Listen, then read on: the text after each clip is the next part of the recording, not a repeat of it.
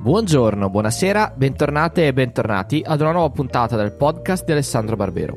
La storia come non l'avete mai sentita. Una raccolta indipendente e senza scopo di lucro delle lezioni e conferenze del professor Barbero.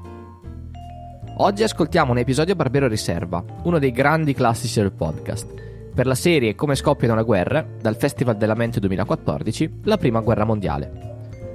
Dopo la conferenza vi do un aggiornamento sulla scaletta festiva del podcast. Buon ascolto!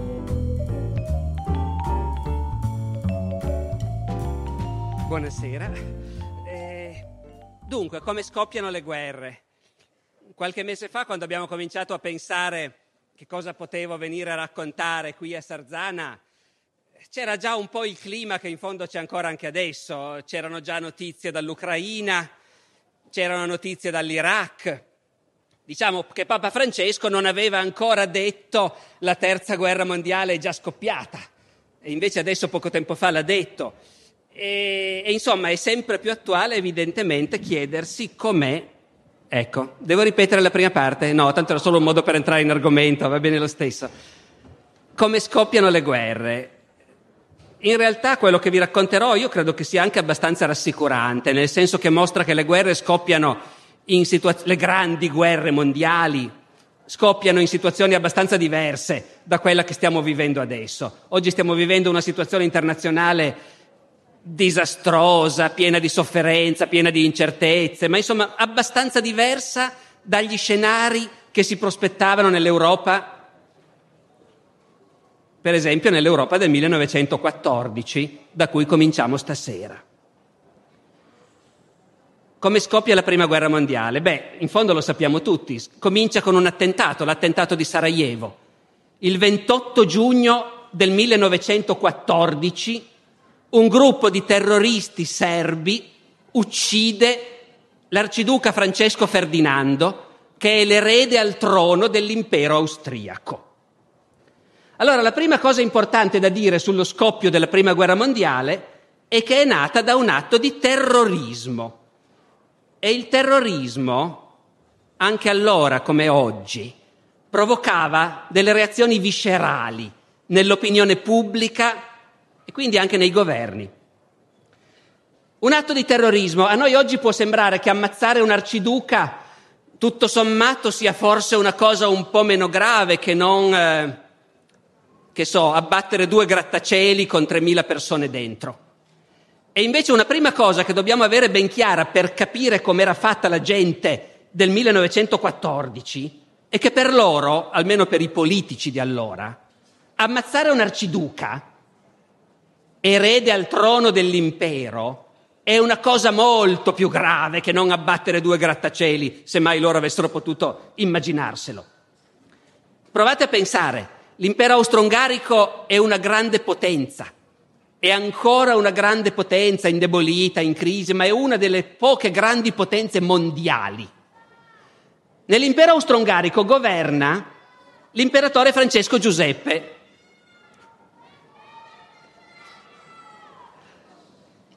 L'imperatore Francesco Giuseppe ha 84 anni, il che vuol dire che morirà prestissimo. Nessuno sa quando, ma è sicuro che morirà prestissimo. Francesco Giuseppe regna da tempo immemorabile sull'impero austriaco, regna da 66 anni. Morirà prestissimo, questo lo sanno tutti, in effetti poi morirà nel dicembre del 16, un anno e mezzo dopo, questo lo sappiamo noi. E quando morirà Francesco Giuseppe, l'arciduca Francesco Ferdinando diventerà il sovrano di una delle grandi potenze mondiali per tutta la vita.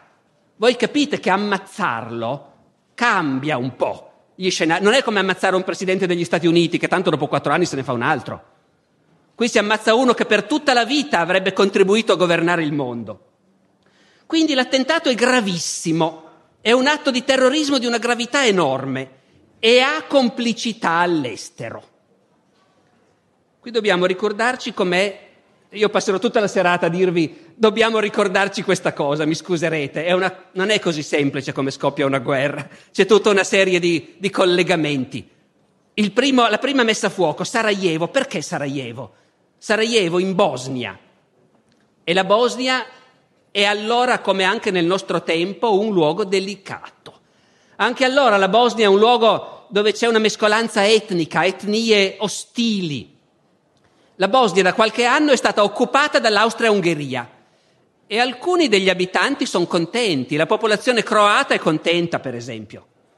La popolazione bosniaca musulmana è ben contenta di appartenere all'impero austriaco. Tant'è vero che i soldati bosniaci musulmani combatteranno nella prima guerra mondiale fedelmente per l'impero, anche in Italia, questi reggimenti musulmani col Fez. E invece in Serbia, in, Serbia, in Bosnia c'è una percentuale di popolazione serba che non è contenta per niente di appartenere all'Austria. Perché lì accanto c'è la Serbia, il regno di Serbia, la Serbia indipendente, piccola ma bellicosa, uno Stato agguerrito, con tradizioni militari, con grandi sogni di espansione. I serbi di Bosnia soffrono di essere sotto l'impero austriaco. E quindi c'è, c'è malcontento e c'è terrorismo. E questo terrorismo gli austriaci sono sicuri che è appoggiato, sostenuto, organizzato in Serbia. Che questo attentato in cui è stato ammazzato l'arciduca e sua moglie è stato organizzato in Serbia con complicità nel governo serbo, nell'esercito serbo. Gli austriaci sono sicuri fin dal primo giorno. Fra l'altro è vero, verrà fuori dalle indagini, non c'è dubbio, ci sono queste complicità in Serbia. E dunque l'Austria è decisa a punire la Serbia. E qui veramente voi dovete fare lo sforzo di pensare non l'Austria, la Serbia, stati dimenticati come erano allora, chi si ricorda più, no. Qui c'è lo Stato canaglia che organizza il terrorismo all'estero. E c'è chi ha subito l'attentato terroristico che è deciso a punire lo Stato canaglia. In Austria c'è un'ondata di indignazione, di massa. Le folle sono in piazza a gridare la Serbia deve morire. In tedesco fa anche assonanza. Serbien muss sterben. Però c'è un problema. La Serbia ha un grande amico, ha un grande protettore, la Russia. La Russia dello zar Nicola II. L'amicizia fra la Serbia e la Russia è una cosa, è un dato ovvio della geografia europea, è vero anche oggi. La Russia è una potenza slava, ortodossa, i serbi sono slavi, ortodossi. Anche nelle guerre jugoslave degli anni 90 la Russia spalleggiava la Serbia. E allarghiamo un attimo il discorso. La, la Serbia ha un grande amico, la Russia. Tutti in quel mondo del 1914 cercano di avere degli amici, degli alleati. È un aspetto fondamentale il peso delle alleanze per capire come mai si scivola nella guerra mondiale. Perché quello non è un mondo di blocchi. Vabbè, ormai non è più neanche il nostro, è rimasto solo il blocco americano, ma insomma, tutti ci ricordiamo quando il nostro mondo era diviso in due blocchi e al di fuori dei due blocchi non si faceva niente. Il mondo del 14 non è così. È un mondo di potenze grandi e piccole. Quali sono le grandi potenze? L'Inghilterra, la Germania, la Francia, la Russia, l'Austria-Ungheria. Poi per cortesia ci si mette anche l'Italia di solito, ultima delle grandi potenze con un po' di sforzo. E poi ci sono le piccole potenze, ma anche loro bellicose, nazionaliste, agguerrite, la Serbia, la Romania, il Belgio. Ecco, non sono divise in blocchi, ognuno pensa per sé. È l'epoca in cui il nazionalismo è al massimo, ogni paese è convinto di avere il dovere di pensare per sé. È quello che un politico italiano, il presidente del Consiglio Salandra, proprio in quei giorni definirà il sacro egoismo. Però se uno deve pensare per sé, deve anche cercare di avere degli alleati, perché da soli si finisce male. Quindi ciascuno per la propria sicurezza cerca di avere delle alleanze. La Serbia è alleata della Russia. Gli austriaci pensano che, insomma, il mondo capirà. La Serbia è chiaramente uno Stato canaglia che ha organizzato il terrorismo, va punita per la sicurezza di tutti. Però il dubbio gli viene che forse se l'Austria attacca la Serbia, i russi potrebbero intervenire. Ma anche l'Austria è un amico potente. più potente di lei, perché l'Austria è un grande impero in declino, tutto sommato, un po' tutti lo sospettano che sia in declino, e invece l'Austria è un amico potentissimo, che sta diventando la più grande potenza mondiale, la Germania. La Germania del Kaiser Guglielmo, lo ricordate Guglielmo, con i baffoni a manubrio, l'elmo chiodato? Ma al di là del Kaiser, che è una figura un po' comica, la Germania è una grandissima potenza, ha il più forte esercito del mondo e sta costruendo la più forte industria del mondo. Anzi, è già diventata la Germania la più grande potenza industriale, ha già sorpassato l'Inghilterra. L'Austria è alleata della Germania con un'alleanza che impegna i due paesi ad aiutarsi se uno dei due viene aggredito.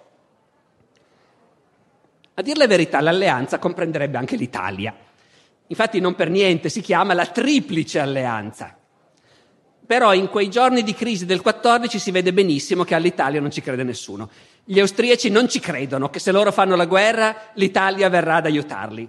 Lo, tagliano, lo escludono proprio a priori questo discorso e infatti hanno ragione. L'Italia, in nome del sacro egoismo, deciderà di star fuori per il momento. Ma c'è la Germania.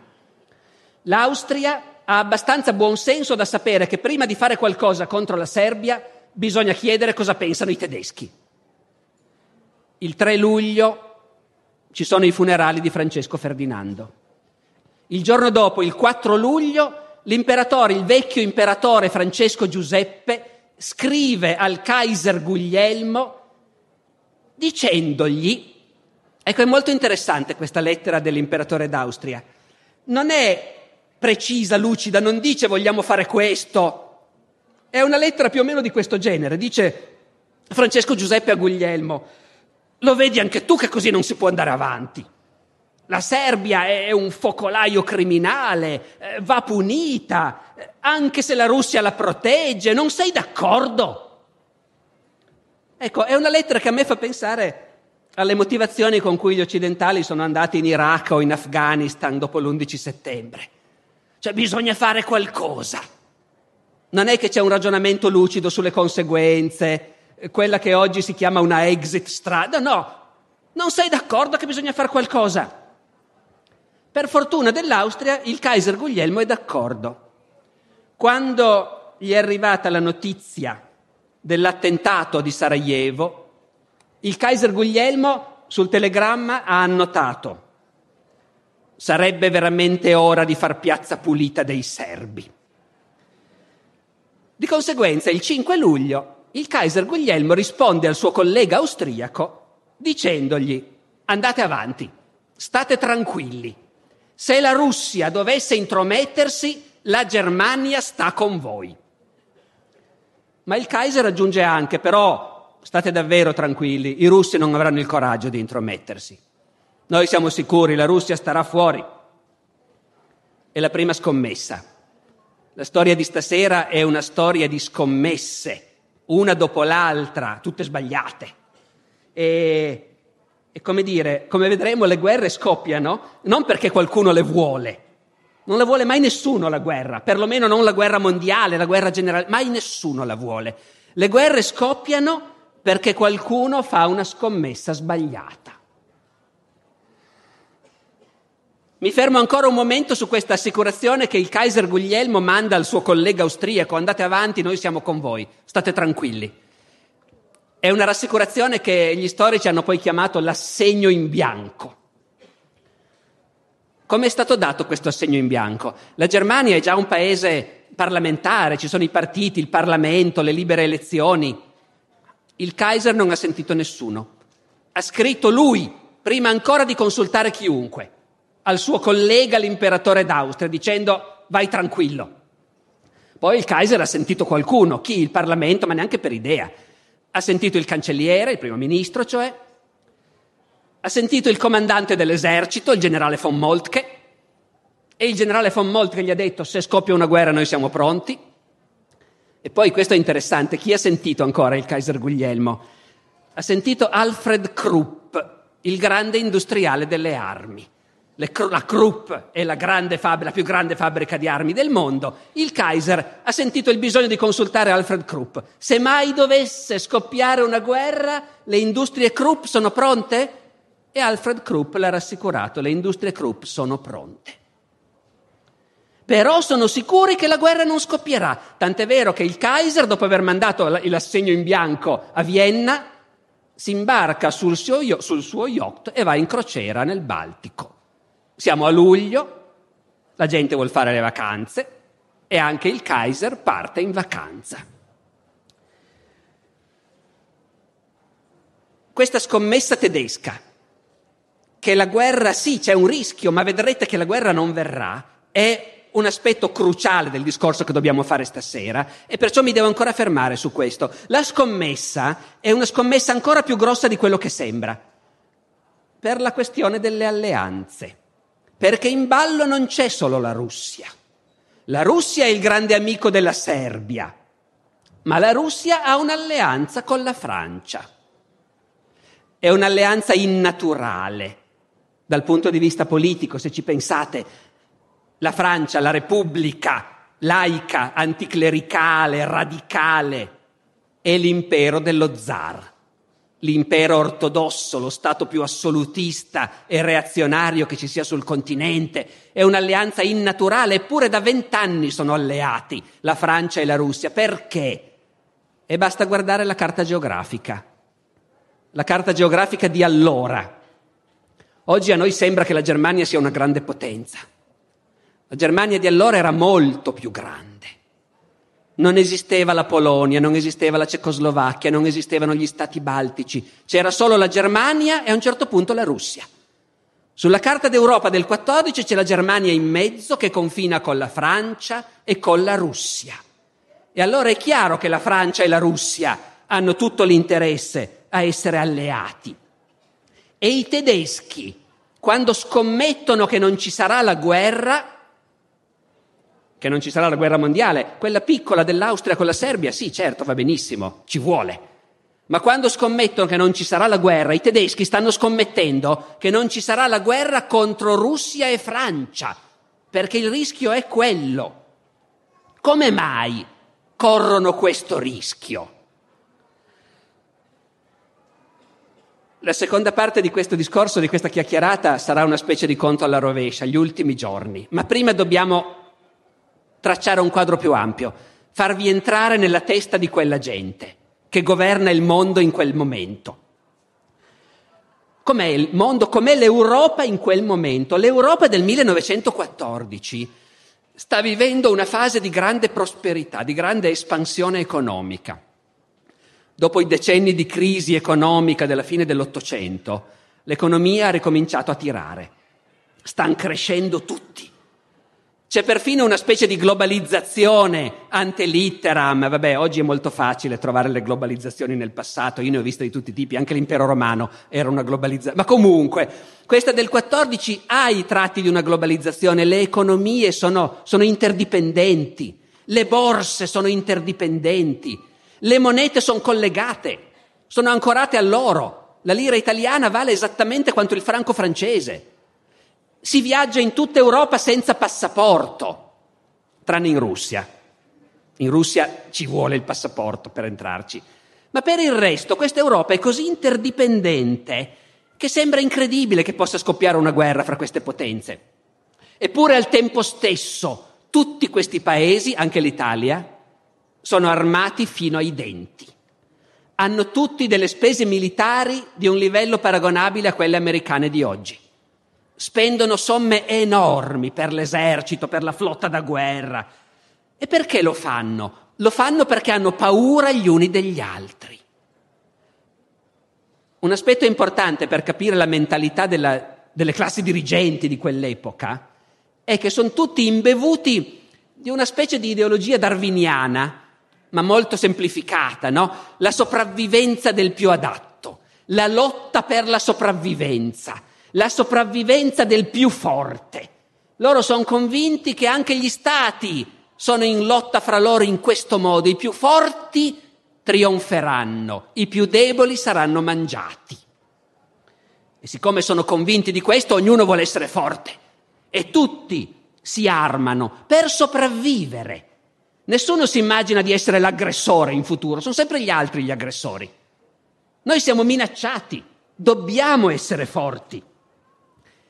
Dobbiamo avere un grande esercito e siccome spendiamo una quantità enorme di soldi per un grande esercito, e beh, dobbiamo prevedere che forse prima o poi lo useremo.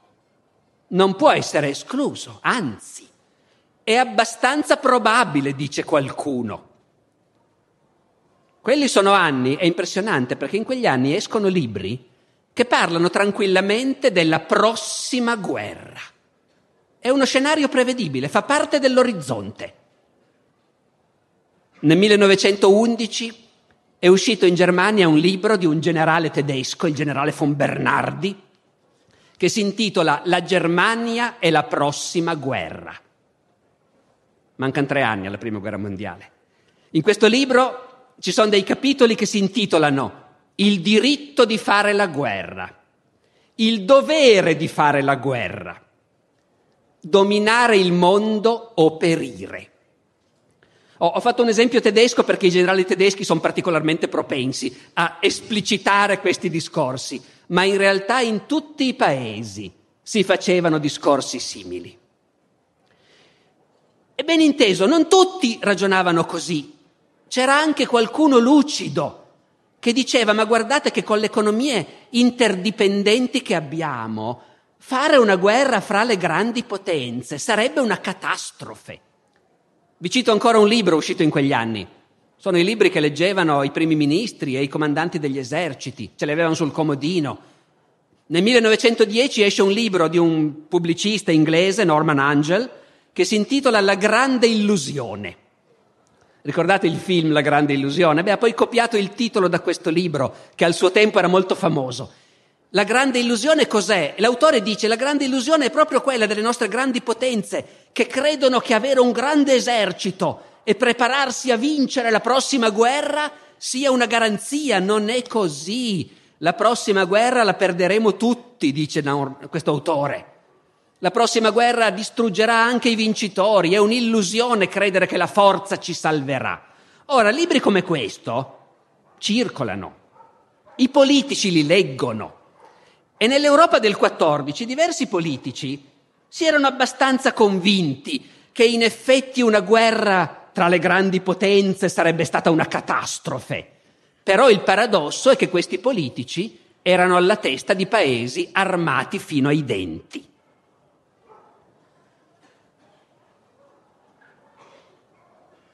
Era talmente prevedibile lo scenario della prossima guerra che a un certo punto è successa questa cosa. Vi racconto questo particolare.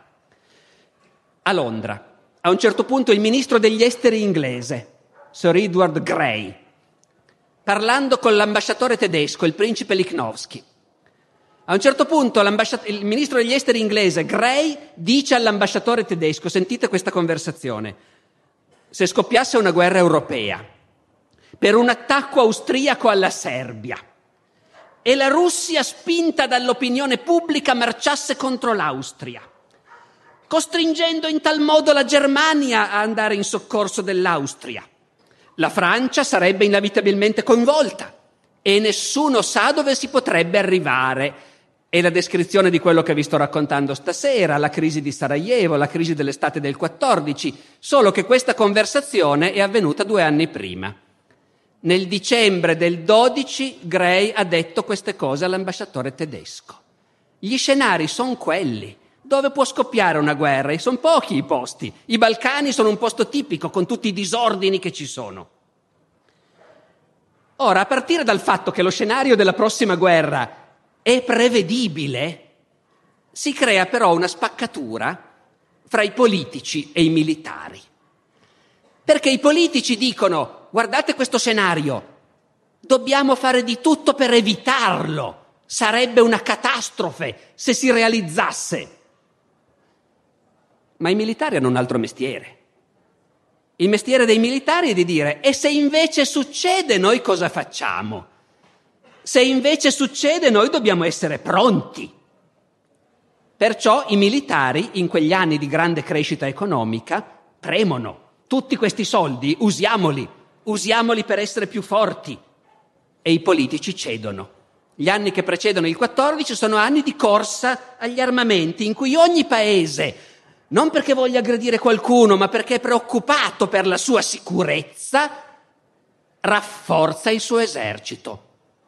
Nell'agosto del 13, dieci mesi prima dell'attentato di Sarajevo, la Francia passa una legge per cui il servizio militare, il servizio di leva, viene innalzato da due a tre anni. Immaginate un mondo in cui il servizio di leva dura tre anni. Cosa dicono i tedeschi quando il Parlamento francese vota la legge che aumenta il servizio di leva? I tedeschi dicono, ah, i francesi vogliono fare la guerra, ci minacciano. È una reazione molto comprensibile che, che i politologi hanno studiato. È una reazione che si chiama il paradosso della sicurezza. Io voglio essere più sicuro. Quindi mi armo. I miei vicini si spaventano, si sentono meno sicuri di prima. Quindi si armano anche loro. E così via, e così via. Penultima cosa, prima di arrivare, tornare all'Austria che sta decidendo cosa fare contro la Serbia. Penultima cosa per aver chiaro il quadro di quel momento. I militari non si limitano a chiedere più armi, Fanno anche un'altra cosa, il loro mestiere è di dire se succede davvero la guerra noi dobbiamo essere pronti. Essere pronti vuol dire fare dei piani. Nel 1914 le grandi potenze non si fanno più la guerra fra loro da un sacco di tempo, dalla guerra di Crimea, dalla guerra franco-prussiana, sono passati quasi 50 anni. In quei 50 anni gli stati maggiori non hanno fatto altro che preparare piani. Se scoppia la guerra, quella guerra lì contro quel nemico lì, noi cosa facciamo? Ci sono i piani pronti per tutte le guerre possibili, dettagliatissimi, precisissimi, ogni anno li riaprono, vanno a precisare, aggiustare un dettaglio, per 50 anni li hanno perfezionati. Ci sono i piani pronti per tutto. Un aneddoto a questo proposito nel novembre del 1913. Mancano otto mesi all'attentato di Sarajevo. Il re del Belgio è in visita di Stato a Berlino. C'è un ricevimento e durante il ricevimento il Kaiser Guglielmo indica un generale al re del Belgio e gli dice quello è l'uomo che comanderà la marcia su Parigi. I piani sono talmente completi che è già tutto deciso, perfino chi comanderà ogni singola armata e così via. È tutto pronto se dovesse venire la guerra. Finalmente, ultima cosa, prima di tornare a Vienna, dove stanno discutendo su esattamente cosa chiedere ai serbi e come fare per dargli una bella lezione. Ultima cosa. Questa corsa agli armamenti di questi anni ha un'altra caratteristica che la rende molto pericolosa che permette di prevedere l'evoluzione dei rapporti di forza. Gli armamenti sono cose lente, imposti una corazzata, sarà pronta fra cinque anni. Aumenti di un anno il servizio di leva e prima che si senta passano due anni e così via e così via. Perciò ognuno sta molto attento. Noi quando è che saremo al massimo della forza? E loro? La Russia, per esempio, è debole militarmente in quel momento, dopo la guerra russo-giapponese, però sta facendo grandissimi investimenti. Fra qualche anno sarà molto più forte. Allora, in questo clima, voi capite, i militari fanno il loro mestiere. Il loro mestiere è di dire se ci sarà la guerra noi dobbiamo essere pronti. E a proposito, se ci sarà la guerra, a noi quando conviene che ci sia? Ci conviene che sia presto o ci conviene che sia più tardi? Tutti i militari fanno questi calcoli.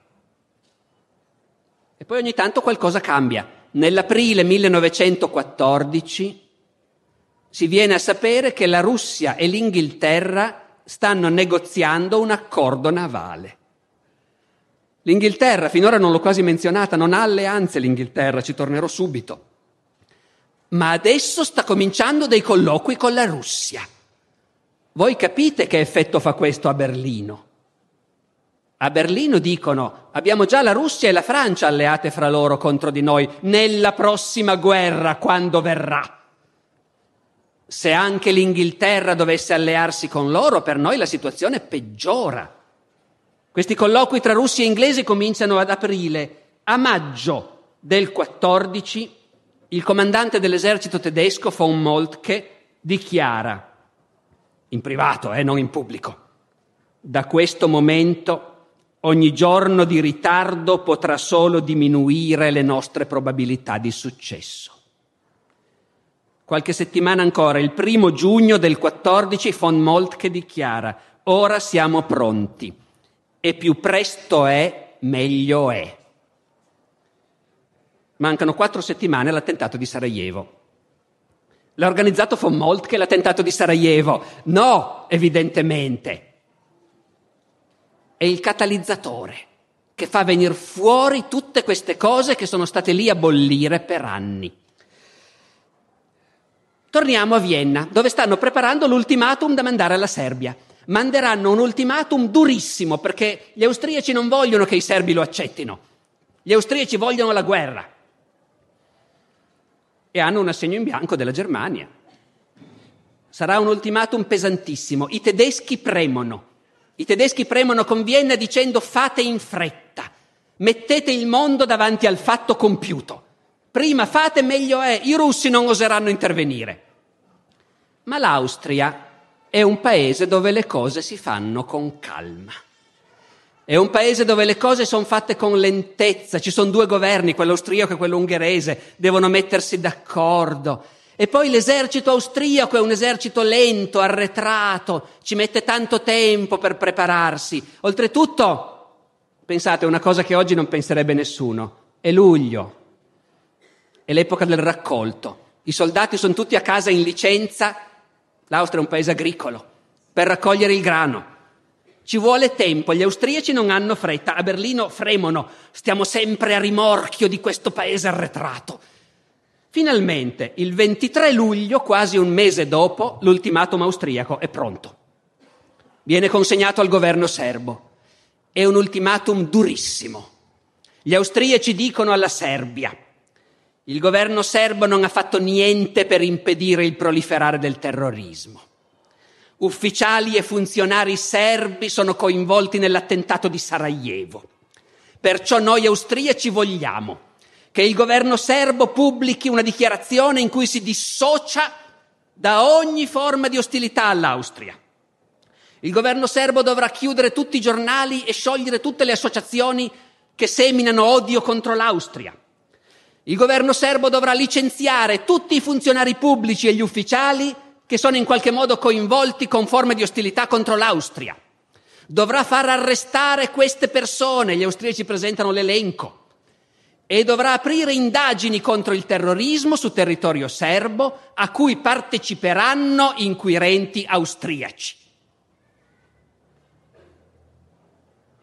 Il 24 luglio le capitali di tutto il mondo si svegliano con la notizia di questo ultimatum e l'ultimatum viene accolto malissimo. A Pietroburgo il, il, primo, il ministro degli esteri russo convoca l'ambasciatore austriaco e gli dice ma voi volete fare la guerra alla Serbia? Sono i tedeschi che vi aizzano. Voi state appiccando il fuoco all'Europa. Vi assumete una grave responsabilità. E uno, per i russi la responsabilità e di Vienna e degli austriaci. Ne vedremo tutta una serie di queste frasi. Vi assumete voi la responsabilità. Questa è solo la prima. Anche a Londra il ministro degli esteri, Gray, è esterrefatto. Chiama l'ambasciatore tedesco, Lichnowsky. Gli dice: Ma non ho mai visto uno Stato che manda a un altro Stato un documento così.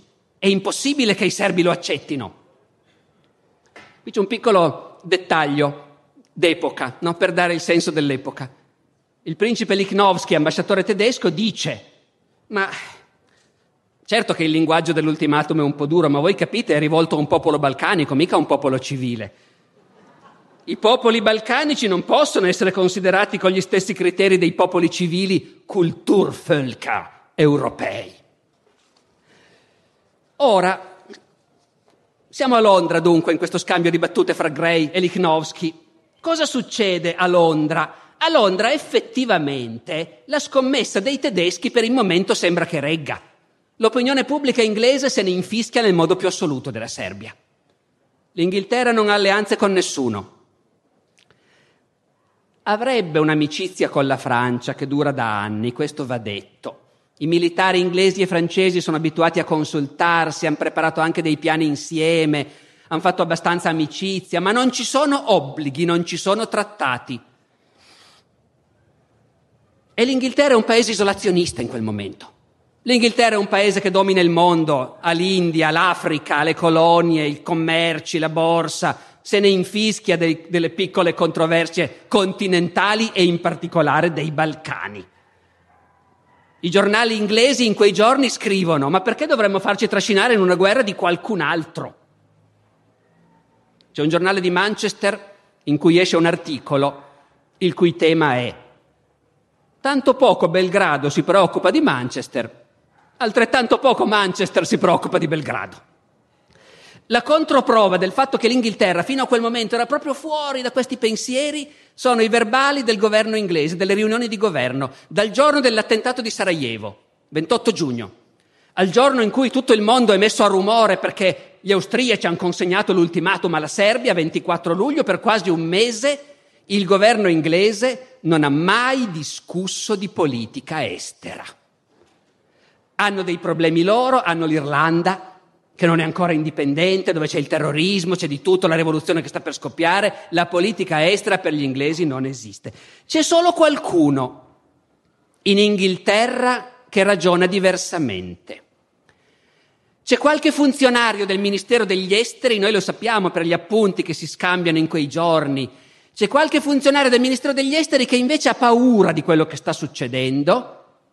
E di nuovo il paradosso della sicurezza. Noi siamo abbastanza sicuri, la Germania sta diventando molto forte.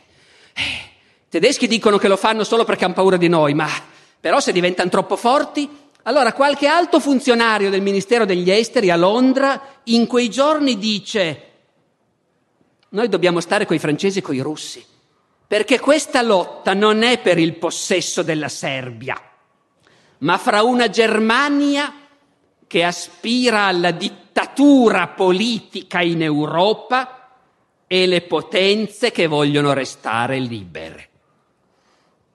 E poi c'è qualcuno che la pensa così in Inghilterra e sono i militari. I militari sono abituati ormai a considerarsi amici dei francesi, fare le cose insieme a loro sanno che sarà difficile che l'Inghilterra entri in guerra con la Francia perché l'opinione pubblica non lo vuole ed è da anni che rimuginano su questa cosa. Anche qui è impressionante vedere come per anni e anni loro hanno pensato e discusso e ragionato fra loro quando verrà la prossima guerra, cosa facciamo? C'è un aneddoto rivelatore, 1910. Un generale inglese molto amico dei francesi, Wilson, sta parlando con un generale francese, Foch. E Wilson gli dice, beh, se scoppia la guerra, ammesso che veniamo ad aiutarvi, io spero, eh, ma eh, chi lo sa. E dice Wilson, ma quale sarebbe il numero minimo di soldati inglesi che potrebbero davvero essere d'aiuto alla Francia? Siamo quattro anni prima, eh, nel 10. Quale sarebbe il numero minimo di soldati inglesi che potrebbe essere d'aiuto alla Francia? E Foch risponde, un solo soldato inglese e noi faremo in modo che venga ucciso. Perché quello che conta è che l'opinione pubblica inglese sia mobilitata per una causa. È quasi mezzanotte, cominciamo il conto alla rovescia. Il 25 luglio arriva la risposta serba all'ultimatum. I serbi accettano quasi tutte le condizioni. Intanto però la Serbia rivolge un appello allo zar per essere sicura che lo zar di Russia li sosterrà se saranno aggrediti. Lo zar risponde ai serbi potete contare su di noi. Quel giorno lo zar prende una decisione simbolica, anche le cose simboliche contano in politica. Tutti gli, gli allievi ufficiali dell'ultimo anno che si trovano in Russia sono promossi ufficiali. Lo stesso giorno, alla stessa ora, l'ora in cui scade l'ultimatum austriaco alla Serbia. Più chiaro di così non potrebbe essere. 26 luglio. L'Austria respinge la risposta serba. Avendo respinto la risposta vuol dire che farà la guerra. Quel giorno succede una cosa a Londra, è un dettaglio, ho riempito di dettagli questa lezione, il che vuol dire che farò tardi e voi avrete pazienza. Non ho avuto coraggio di tagliare tante cose. Questo dettaglio a me sembra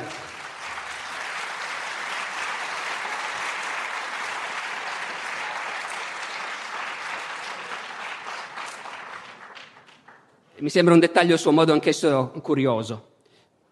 Il giorno in cui l'Austria respinge la risposta serba, il ministro della Marina inglese, il primo lord dell'ammiragliato, prende di sua iniziativa una decisione. La flotta da guerra inglese è impegnata in grandi manovre, è tutta riunita con gli equipaggi al completo. Le grandi manovre finiscono domani. Dopodiché le squadre tornano ciascuna al suo porto, i marinai vanno in licenza. Il primo lord dell'ammiragliato di sua iniziativa ordina la flotta domani non si scioglie rimane tutta unita e si trasferisce nel porto da guerra, a Scapa Flow, nelle Orcadi, al sicuro. Ve lo racconto anche perché il primo lord dell'ammiragliato nel 1914 è Winston Churchill, che noi siamo abituati ad associare piuttosto alla seconda guerra mondiale e era ancora vivo quando ero bambino io e tanti di voi, insomma, ce lo ricordiamo, e però eh, pochi ricordano che era precoce Churchill. Era un giovanotto precoce ed era già ministro della Marina nel 1914. È lui che decide che la flotta da guerra non si scioglie ma rimane pronta e anzi si ricovera nel porto da guerra. Il giorno dopo la borsa tedesca crolla. La notizia da Londra è sufficiente per far venire i dubbi. Forse l'Inghilterra, dopo tutto, non rimane fuori. Ah, c'è ancora una cosa che vi devo spiegare per spiegarvi quali condizionamenti agiscono su questi militari e questi politici. È l'ultima cosa, spero, che interrompe il nostro conto alla rovescia. A questo punto la guerra è sicura, almeno fra Austria e Serbia è sicura. Poi si vedrà.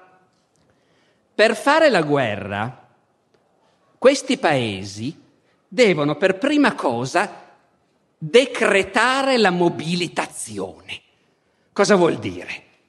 Sono eserciti di leva, il che vuol dire che il paese è pieno di ragazzi e di uomini che hanno fatto il servizio militare negli anni scorsi e che possono sempre essere richiamati se scoppia la guerra, anzi che è sicuro che saranno richiamati. Se scoppia la guerra l'esercito va immediatamente gonfiato, raddoppiato, triplicato, chiamando tutti quelli che sono a casa. Questo è la mobilitazione. È una cosa estremamente complessa perché voi capite, si tratta di richiamare milioni di uomini, vestirli in divisa, armarli, organizzare i reparti e metterli sui treni che li porteranno alla frontiera. Il tutto secondo dei piani, anche quelli minuziosamente calcolati. La mobilitazione tedesca, calcolata al minuto secondo, prevede lo spostamento contemporaneo di 11.000 treni. I tedeschi queste cose sono abituati a farle bene, è tutto previsto al minuto. La mobilitazione, voi lo capite, è una decisione pesantissima. Tra l'altro costa un sacco di soldi. Quindi nessuno lo fa se la situazione non è proprio diventata molto grave. Ma ci sono delle differenze fra un paese e l'altro. Ci sono paesi che sono lenti a mobilitare. Uno a caso, la Russia. La Russia che è immensa e ha poche ferrovie. La Russia ci mette mesi a mobilitare l'esercito. Quindi la Russia, se la situazione si fa grave, deve mobilitare un po' in fretta. Non può permettersi di aspettare. Tant'è vero che il primo paese che comincia a parlare di mobilitazione, il 26 luglio, eh, non è l'Austria, che sta per fare la guerra alla Serbia, ma la Serbia è piccola, contro la Serbia non c'è bisogno di mobilitare tutto l'esercito. Il primo paese che comincia a parlare di mobilitazione è la Russia, che sa che ci metterà tanto tempo. Invece c'è un paese in Europa, adesso vediamo se indovinate qual è, che è sicuro di mobilitare in frettissima. I piani sono precisissimi, tanto che loro hanno già deciso che se mobilitano è perché c'è la guerra. Non c'è uno spazio, una differenza fra le due decisioni. Se mobilitano, tanto vale fare la guerra subito, subito, subito. Avete capito tutti, sono i tedeschi. Allora, lo stesso 26 luglio, in cui l'Austria respinge la risposta serba, pur molto moderata, all'ultimatum, il cancelliere tedesco Bettmann Holweg avverte il governo russo e gli dice attenzione, perché se la Russia mobilita ci minaccia, ma se noi siamo minacciati allora dobbiamo mobilitare anche noi. Ma guardate che se noi tedeschi mobilitiamo è la guerra. Ma non possiamo ammettere che la Russia voglia scatenare una tale guerra europea. E due, per i tedeschi la responsabilità è dei russi, sono i russi che devono decidere di fare un passo indietro e non mobilitare. 28 luglio, colpo di scena, il Kaiser torna dalla crociera e gli fanno leggere la risposta serba all'ultimatum austriaco. E il Kaiser dice, ma benissimo, è tutto quello che volevamo, anzi perfino di più. La risposta serba elimina ogni motivo di guerra. La gioia del Kaiser quando scopre questa cosa è il primo sintomo che i tedeschi, anche se il generale von Moltke due mesi prima ha detto adesso siamo pronti, però un conto è dirlo in teoria, adesso che sta succedendo davvero cominciano a comparire i sintomi che anche i tedeschi non sono poi così sicuri di volerla fare questa guerra. Il Kaiser è felice, la risposta serba mette tutto a posto, niente guerra. Peccato che quel giorno stesso l'Austria dichiara guerra alla Serbia. I tedeschi non hanno fatto altro che insistere. Ancora una volta dobbiamo capirla la gente di allora. C'è una tale mobilitazione popolare in Austria.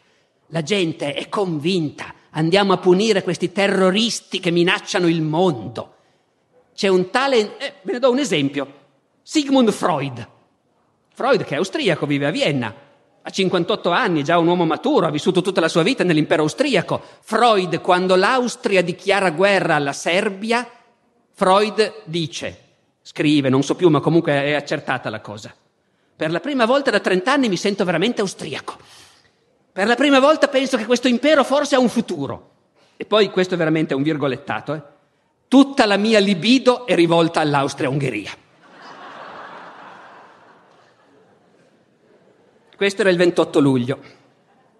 Il 29 luglio la Russia comincia i preparativi di mobilitazione. Cioè esattamente la cosa che i tedeschi gli avevano detto non fatelo perché se no è la guerra. La Russia mobilita perché ha paura e neanche i russi vorrebbero fare la guerra, come si scopre da un altro episodio che comincia questo 29 luglio, che è molto curioso, che è anch'esso tipico di questa strana epoca, perché l'Europa di questi anni è veramente strana, è sospesa fra la modernità, la democrazia parlamentare, liberale, e l'arcaismo di questi imperi dinastici, dove imperatori e re hanno ancora potere. Il 29 luglio comincia la storia dei telegrammi di Nicky a Willy e di Willy a Nicky. Comincia con un telegramma dello zar di Russia Nicola, che quel 29 luglio manda un telegramma al, al Kaiser Guglielmo contro cui sta per mobilitare l'esercito. Lo zar Nicola manda un telegramma al Kaiser in inglese, questo è anche molto significativo, dà l'idea di che cos'è ormai l'Inghilterra. 50 anni prima, se uno zar doveva scrivere a un re di Prussia, gli scriveva in francese. Adesso invece loro si parlano e si scrivono in inglese. Tenete conto per apprezzare la situazione che lo zar Nicola, l'imperatore Guglielmo e il re d'Inghilterra Giorgio sono cugini primi. Sono cugini primi, sono tutti nipoti della regina Vittoria, ricordate la regina Vittoria dell'Ottocento, morta nel 1900, erotti, insomma, sono tutti i suoi nipotini, sono cugini primi, si danno del tu, si chiamano col diminutivo. Dunque lo zar di Russia il 29 luglio manda un telegramma al Kaiser. Sono contento che sei tornato dalla crociera. Il momento è serio e ho bisogno del tuo aiuto. Una guerra ignobile è stata dichiarata contro un paese debole.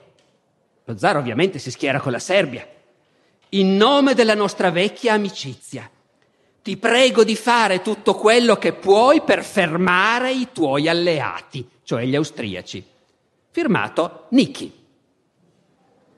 Il Kaiser risponde. Risponde lo stesso giorno in inglese dicendo ma guarda la cosa dall'altro punto di vista, la Serbia è stato terrorista, l'Austria è stata a diritto e così via, dai su, dovete capire voi russi, fate voi un passo indietro. Firmato Willy.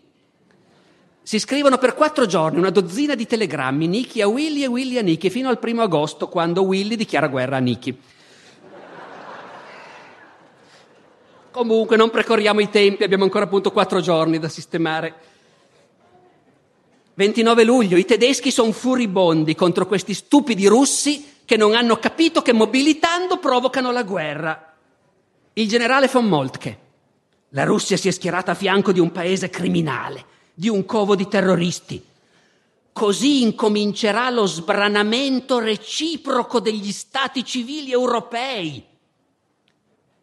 Una guerra, è sempre il generale von Moltke, che annienterà la civiltà di quasi tutta Europa per decenni. Però bisogna comunque farla questa guerra, perché nessuno si vuol tirare indietro. Qui viene fuori anche, come dire, un tratto quasi schizofrenico di questa classe dirigente, che in realtà ha chiarissimo che questa guerra sarà una catastrofe, però al tempo stesso non ci si può tirare indietro e perdere la faccia. Lo facciano gli altri di fare un passo indietro, noi no. In Germania c'è un'ulteriore spaccatura a questo punto fra i militari e i politici. I militari dicono la guerra è inevitabile, perciò facciamola subito, attacchiamo noi, dateci l'ordine di mobilitazione. I politici dicono invece un momento, perché dal punto di vista dei politici è fondamentale far vedere che non è la Germania che ha la colpa della guerra, è tutta colpa dei russi e dei francesi. La Germania no. Dunque, perché ci tengono tanto a questo i politici tedeschi? Per tanti motivi, forse anche per salvare la faccia, per amor proprio, per senso dell'onore, ma poi ci tengono per l'opinione pubblica tedesca. L'opinione pubblica conta anche in Germania, c'è un enorme partito socialista in Germania. Cosa diranno i socialisti? Eh, se la gente pensa che siamo stati aggrediti, allora non ci saranno problemi, infatti è proprio quello che succederà. La Germania ritarda la mobilitazione e la popolazione tedesca andrà alla guerra convinta che la Germania innocente è stata aggredita e che perciò bisogna difenderla. E poi bisogna evitare che l'Inghilterra entri in guerra. Se l'Inghilterra vede che la Germania fa di tutto per evitarla, la guerra magari rimane fuori. Dopotutto gli inglesi, insomma, si è capito che vorrebbero restare fuori se solo possono. Ma c'è un altro problema che rende molto difficile ai tedeschi tener fuori l'Inghilterra dalla guerra. È l'ultimo, come dire, problema che tiro fuori dal cappello. Il Belgio. Voi direte cosa c'entra il Belgio? c'entra. Il Belgio è un piccolo paese neutrale che gode di una garanzia firmata da tutte le grandi potenze, compresa la Germania e l'Inghilterra, che garantiscono che il Belgio sarà sempre neutrale. E questa è una cosa che agli inglesi importa molto, perché nella loro visione dell'Europa il Belgio, con i suoi porti affacciati sulla Manica, Anversa, è un collegamento fondamentale per l'Inghilterra. Noi inglesi potremmo litigare con la Francia, non importa, finché c'è il Belgio abbiamo un collegamento con l'Europa. Quindi agli inglesi della Serbia non importa niente, ma del Belgio gli importerebbe sì. E perché mai dovrebbero preoccuparsi i tedeschi del Belgio? Per via dei piani. Perché lo Stato Maggiore tedesco ha un piano perfetto per fare la guerra contro la Francia e la Russia e vincerla in poche settimane. È tutto calcolato. I russi sono lenti, perciò noi mandiamo tutto l'esercito, i famosi 11.000 treni, contro la Francia. La invadiamo e chiudiamo la guerra in poche settimane. Però per invadere la Francia e aggirare l'esercito francese, scusate se entro in queste considerazioni strategiche, i militari tedeschi hanno deciso che bisogna passare dal Belgio. È il famoso piano Schlieffen che qualcuno si ricorderà, perfezionato per anni e anni, i militari tedeschi dicono se volete che vi vinciamo la guerra, il piano è questo. Dobbiamo passare dal Belgio. Sta a voi politici vedere come gestire la faccenda. Il 29 luglio il Kaiser e il cancelliere tedesco Bettmann Holweg si rendono conto che se la scommessa è che l'Inghilterra resti fuori dalla guerra, eh, bisogna però capire come fare con questa cosa del Belgio, perché noi tedeschi invaderemo il Belgio, ormai è già deciso. Allora il 29 luglio il Kaiser e il cancelliere prendono una decisione cruciale, che sarà poi giudicata concordemente la decisione più stupida che i tedeschi abbiano preso in quei giorni. Scrivono a Londra, al governo inglese, garantendo, primo, che in questa guerra, se c'è la guerra contro la Francia, gli inglesi possono stare tranquilli, la Germania non ha nessuna aspirazione territoriale, non vogliamo prenderci dei pezzi di Francia, quindi non vogliamo turbare l'equilibrio europeo. Secondo, i tedeschi assicurano il governo inglese che se per caso durante la guerra dovessero essere costretti a invadere il Belgio, però alla fine della guerra lo sgombreranno. E E se i belgi faranno i bravi e non si mostreranno ostili, gli pagheranno anche i danni. E finalmente i tedeschi scrivono a Londra che dopo tutto, però pensiamoci un po' bene, perché noi tedeschi e voi inglesi potremmo ancora metterci d'accordo. Insieme siamo fortissimi, ci spartiamo il mondo. Che vi importa a voi che siete amici della Francia? Che vi importa del Belgio? Spartiamoci il mondo fra noi. A Londra si vedono arrivare questo messaggio e rimangono trasecolati. C'è un alto funzionario del Ministero degli Esteri commenta queste sorprendenti offerte, meritano un solo commento. Gettano una pessima luce sullo statista che le ha formulate. Oltretutto gli inglesi dicono, ma come questi ci stanno dicendo che invaderanno il Belgio? Così, per iscritto ce l'hanno messo. Gray chiama l'ambasciatore tedesco, il principe Lichnowsky, e gli dice, ma guardate che se la guerra scoppia noi non possiamo restare fuori e a questo punto noi entriamo in guerra anche noi, a fianco dei nostri amici. Gray dice anche una cosa che in quei giorni stanno ripetendo tutti, quasi ossessiva. Se la guerra scoppia sarà la più grande catastrofe che il mondo abbia visto. Però l'Inghilterra non può fare questo accordo con la Germania, tradire i suoi amici sarebbe una vergogna incancellabile. Perciò pensateci bene a Berlino. E tre, per gli inglesi la responsabilità di tutto è a Berlino, è a Berlino che devono fare un passo indietro. A queste notizie da Londra la reazione tedesca è incontrollata. Il Kaiser annota sulla comunicazione. Gray è una volgare canaglia. Gli inglesi sono dei farabutti. L'Inghilterra si assume ora l'intera responsabilità di una guerra mondiale. E quattro, per i tedeschi la responsabilità è degli inglesi. Quel giorno, 29 luglio, l'ambasciatore tedesco a, a Bruxelles, von Below-Zalesk, riceve un plico sigillato da Berlino, con l'ordine di non aprirlo fino a quando non arriveranno nuove comunicazioni telegrafiche. Altro dettaglio inutile, ma ormai ci siamo, ve lo infligo lo stesso. Von Below Zaleske è un diplomatico di carriera che ha l'abitudine di dire scherzando che lui porta sfortuna. Eh, era in Cina, è scoppiata la rivolta dei boxer. Era in Turchia, è scoppiata la rivoluzione dei giovani turchi. Però poi dice, adesso però sono tranquillo, sono in Belgio, a Bruxelles non succederà mai niente.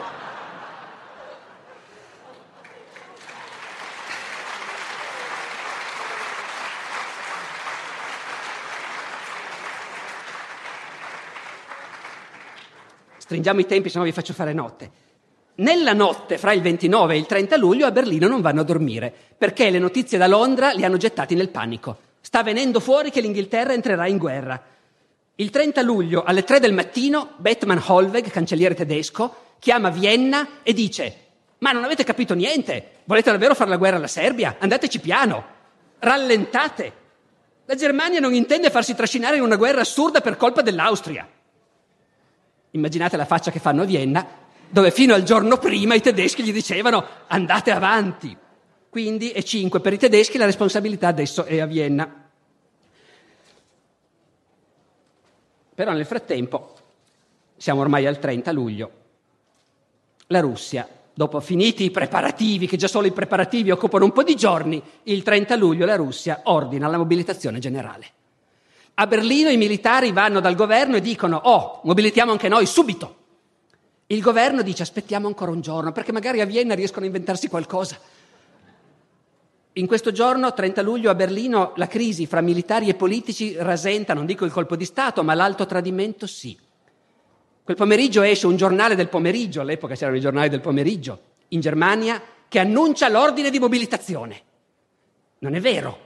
Il giornale viene sequestrato, poi si scopre che è lo Stato Maggiore che ha fatto filtrare la falsa notizia per mettere il governo davanti al fatto compiuto.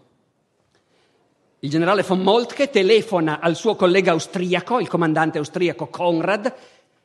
L'Austria non ha ancora mobilitato, fra l'altro, perché l'Austria fa le cose con tale lentezza che non ha ancora mobilitato. E, co- e Moltke dice a Konrad, mobilitate subito, perché se mobilitate voi, dovremo mobilitare anche noi.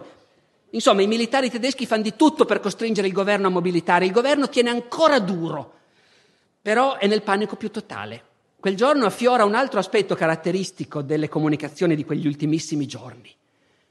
La sensazione che tutti hanno che sta succedendo una cosa che nessuno voleva e che non si riesce più a impedire.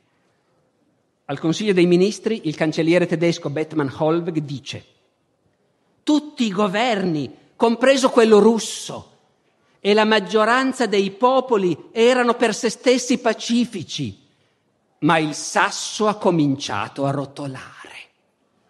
Ecco, che è una bella dichiarazione di resa della politica. Il sasso rotola e noi non sappiamo più cosa fare. Quel giorno la borsa di New York crolla. 31 luglio c'è il fuso orario, al mattino arriva la notizia da New York, la borsa di Londra crolla. La chiudono alle 10 del mattino per limitare le perdite. La Germania non mobilita ancora, ma manda un ultimatum alla Russia. Avete cominciato la mobilitazione? Sospendete. Se entro mezzanotte sospendete bene, altrimenti è la guerra. A Londra, quel 31 luglio, Gray, ministro degli esteri, ormai è convinto che la guerra è inevitabile e che l'Inghilterra deve entrare, ma è in minoranza nel governo. Il governo continua a dire noi non c'entriamo niente. Gray fa quello che può, manda un telegramma a Parigi e uno a Berlino, chiedendo la garanzia che sarà rispettata la neutralità del Belgio. I francesi rispondono entro un'ora, i tedeschi non rispondono.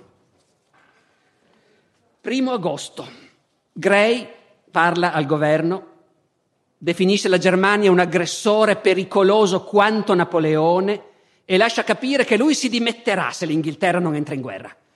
Ma la maggioranza dei ministri è contraria.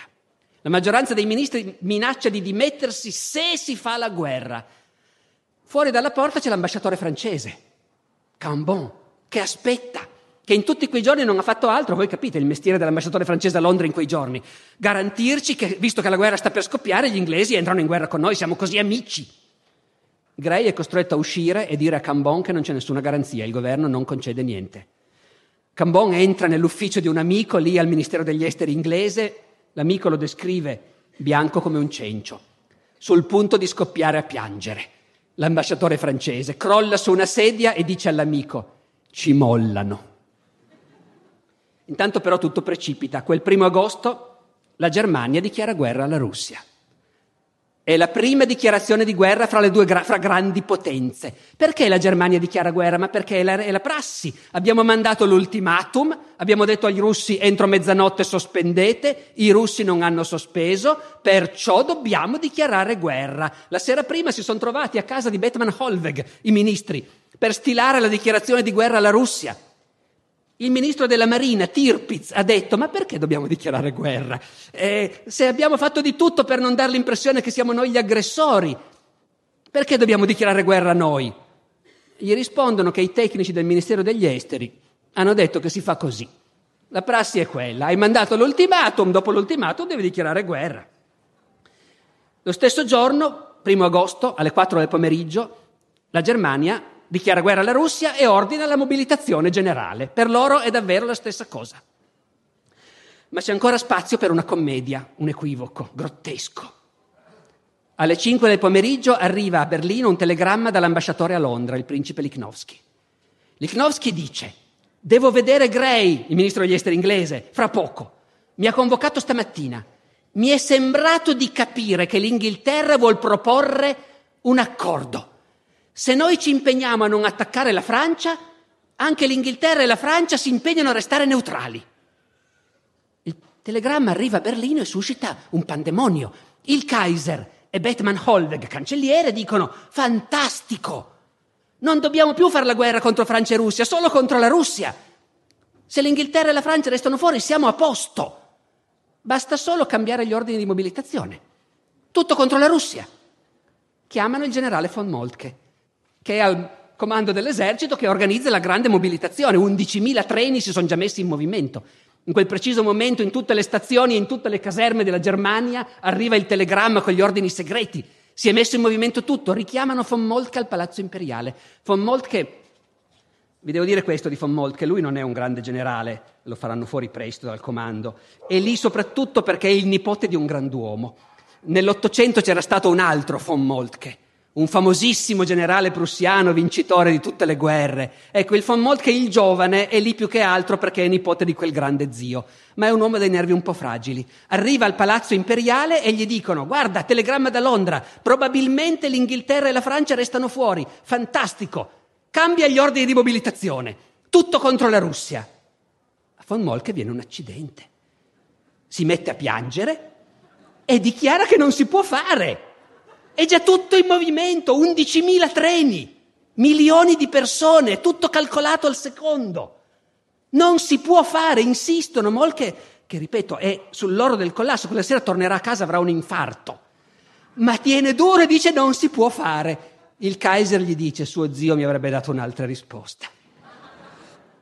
Molke è un uomo finito. Intanto però la mobilitazione non si può cambiare e quindi continua tutto secondo i piani. Quella sera i tedeschi invadono il Lussemburgo. Primo passo per l'invasione del Belgio. Però prima di invadere il Belgio bisogna rispettare le forme, dargli l'ultimatum. Il 2 agosto a Fombello Usalesca a Bruxelles arriva il telegramma. Apri il plico sigillato, porta l'ultimatum al Belgio, facendo finta che sia appena arrivato. Ce l'ha lì da vari giorni, ma L'ultimatum al Belgio dice ai belgi, è un cumulo di bugie. Qui comincia un altro aspetto, sto finendo, eh, ma è, è l'ultimo aspetto un po' grottesco di questa situazione. Voi avete visto com'è complicato e al tempo stesso paurosamente semplice l'itinerario che porta alla guerra. Con tutto questo i tedeschi rimangono convinti che per mandare un ultimatum o dichiarare guerra a qualcuno bisogna avere dei pretesti, delle scuse. E quindi dicono ai belgi, Sappiamo da fonte sicura che la Francia sta per invadere il Belgio. Noi tedeschi, voi capite, per la nostra sicurezza dobbiamo venire anche noi in Belgio. Ma non vorremmo che i belgi lo interpretassero come un atto di ostilità. Se il Belgio rimane neutrale e si comporta bene, i tedeschi alla fine della guerra lo evacueranno, promesso. I belgi decidono di resistere. Quella sera a Berlino, a casa di Bethmann Holweg, si prepara la dichiarazione di guerra alla Francia. L'ammiraglio von Tirpitz dice: Ma perché dobbiamo dichiarare guerra anche alla Francia? Aspettiamo che ce la dichiarino loro. Gli spiegano che secondo le regole bisogna fare così. Anche la dichiarazione di guerra alla Francia è un cumulo di bugie. Aerei francesi hanno sorvolato la Germania, hanno gettato bombe, hanno ammazzato civili, perciò la Francia si è messa in guerra da sola e così via. Evidentemente anche quando si fa la politica di potenza c'è questo bisogno di aggrapparsi a qualcosa, per l'opinione pubblica forse. A me torna in mente Colin Powell all'ONU con la provetta delle armi batteriologiche di Saddam Hussein, ma insomma comunque. Quella sera, 2 agosto, a Londra, Gray viene a sapere dell'ultimatum tedesco al Belgio e strappa finalmente al governo inglese l'ordine di mobilitazione. Parecchi ministri si dimettono. Quella sera un diplomatico americano a Bruxelles annota sul suo diario. Che strano, fino a qualche giorno fa si parlava tanto della Serbia. Adesso non ne parla più nessuno, è come se se la fossero tutti dimenticata. 3 agosto, siamo davvero alla fine. La Germania dichiara guerra alla Francia. Gray strappa alla Camera dei Comuni, finalmente è il primo Parlamento che entra in gioco e che fa qualcosa. In questa crisi che è stata tutta gestita dai governi e dai sovrani, Gray strappa alla Camera dei Comuni l'autorizzazione a mandare ai tedeschi un ultimatum. Se invadono il Belgio è la guerra. 4 agosto, i tedeschi invadono il Belgio. L'ambasciatore inglese arriva con l'ultimatum dal cancelliere Bethmann Holweg, senza sapere che quel mattino i tedeschi hanno già cominciato l'invasione del Belgio. E l'intera vicenda si conclude, anche questo mio racconto si conclude, con due frasi celebri, una celeberrima, una un po' meno. La frase celeberrima è quella del cancelliere tedesco Bethmann Holweg, che quando arriva l'ambasciatore inglese con l'ultimatum gli fa una scenata e gli dice ma come, ma voi inglesi un popolo germanico, anche voi come noi, ci colpite alle spalle in questo modo, ma per cosa? Ma per la garanzia che avevamo dato al Belgio della sua neutralità? Voi ci fate questo? Vi assumete queste responsabilità? E tutto per un pezzo di carta. Che è una frase che appunto è passata alla storia come emblema, diciamo, di questa politica che pensa di poter firmare i trattati e poi, insomma, eh, se uno vuole, poi fa finta che non ci siano, ecco i trattati. L'altra frase storica è un po' meno storica, ma insomma è del Kaiser, il quale, ricordiamolo, era cugino del re d'Inghilterra e dello zar e si chiamavano tutti col nomignolo e si davano del tu. E quando è, ovvio a questo punto che c'è la guerra contro la Russia, contro la Francia e anche contro l'Inghilterra, e sono tutti nipotini della regina Vittoria, vi ricordate? Il Kaiser dichiara: Chi l'avrebbe detto che Giorgi e Niki mi stavano per tradire? Se fosse vissuta mia nonna non lo avrebbe mai permesso.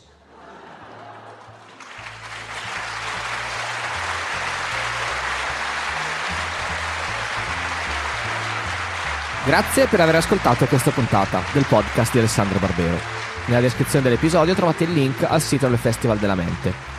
Le altre puntate della serie Come scoppiano le guerre, rispettivamente sulla Seconda Guerra Mondiale e sulla Guerra delle Falkland, le trovate pubblicate come episodi 8 e 9.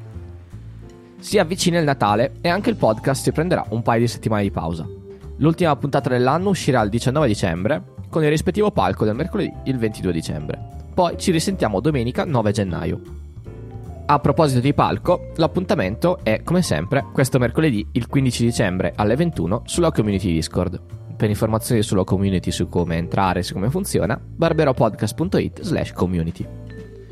La musica è, come sempre, il George Street Shuffle di Kevin MacLeod in Compete.com, pubblicata con licenza Creative Commons CC BY 4.0. Ci sentiamo la settimana prossima con la nuova puntata del podcast di Alessandro Barbero. Ciao!